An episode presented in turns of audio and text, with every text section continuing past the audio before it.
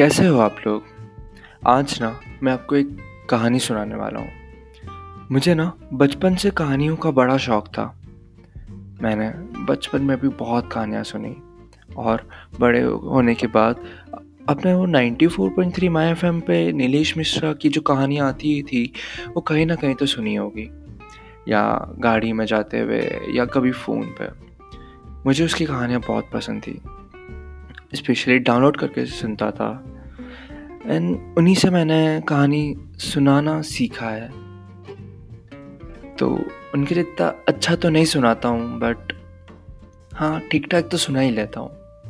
तो आज मैं कहानी सुनाने जा रहा हूँ, जो कि मैंने ही लिखी है। तो सुनिए और बताइएगा कैसी लगी आपको ये कहानी?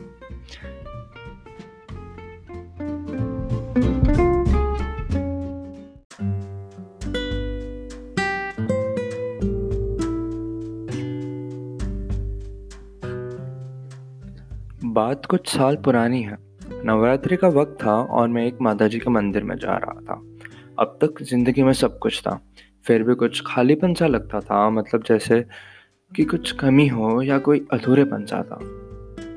ठंड अभी तक पड़ने नहीं लगी थी और हम वहाँ सुबह थोड़ा जल्दी पहुँच गए थे, जिस वजह से थोड़ी सी ठिठुरन के बीच कई दिनों बाद मैंने उगता हुआ सूरज देखा था। पर उस दिन की सुबह कुछ ज़्यादा खूबसूरत थी। उस उगते हुए सूरज की रोशनी में थोड़ी रोशनी एक खूबसूरत सी लड़के पर पड़ रही थी, जिससे उसका चेहरा थोड़ा और खूबसूरत लग रहा था।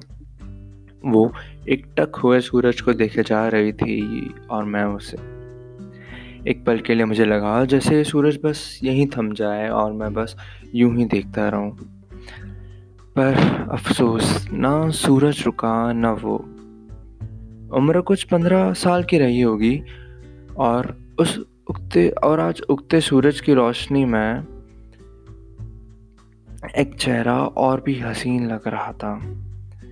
एक पहर बीत चुका था और अब आरती का वक्त हो चला था। मैं भक्तों की कतार में खड़ा, बस माँ से एक ही दुआ मांग रहा था कि बस एक बार उस लड़की से बात हो जाए।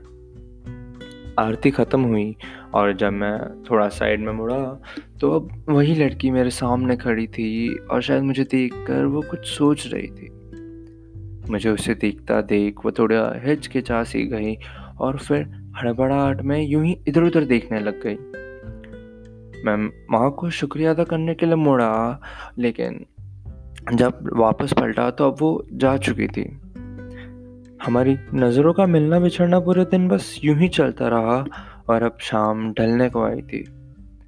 गरबा की ताल पे नाचने के लिए लोग एकजुट हो रहे थे और मैं अपनी नाकाम होती कोशिशों को लिए मंदिर की सीढ़ियों पर बैठा था। अब कुछ देरी, कुछ देर बाद ही हमें निकलना था और अब मैंने ठान लिया था कि अब चाहे कुछ भी हो जाए, मैं यूँ ही नहीं बैठूँगा। कुछ देर बाद उसे पानी के लिए, पानी पीने के लिए साइड में जाता देख, मैं भी उसके पीछे चल दिया था। उसे थोड़ा देखने के बाद मैंने हिचकिचाते हुए पूछा कि अ, अ, अ, आपका आपका आपका नाम क्या है? ना हाय ना हेलो बस सीधे जाकर उससे उसका नाम पूछ लिया था मैंने। आपका नाम क्या है? मेरे सीधे से सवाल का सीधा सा जवाब आया कि मैं हर किसी को अपना नाम नहीं बताती।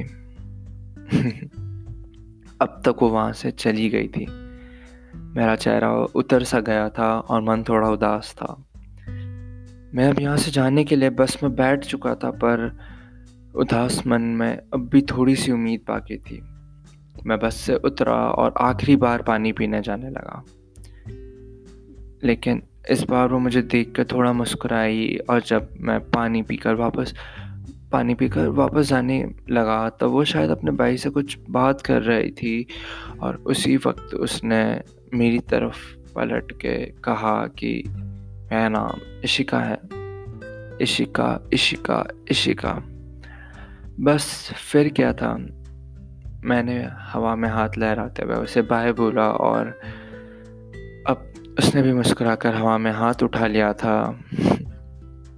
तो बस इतनी सी थी आज की कहानी। आशा करता हूँ कि शायद पसंद आई हो।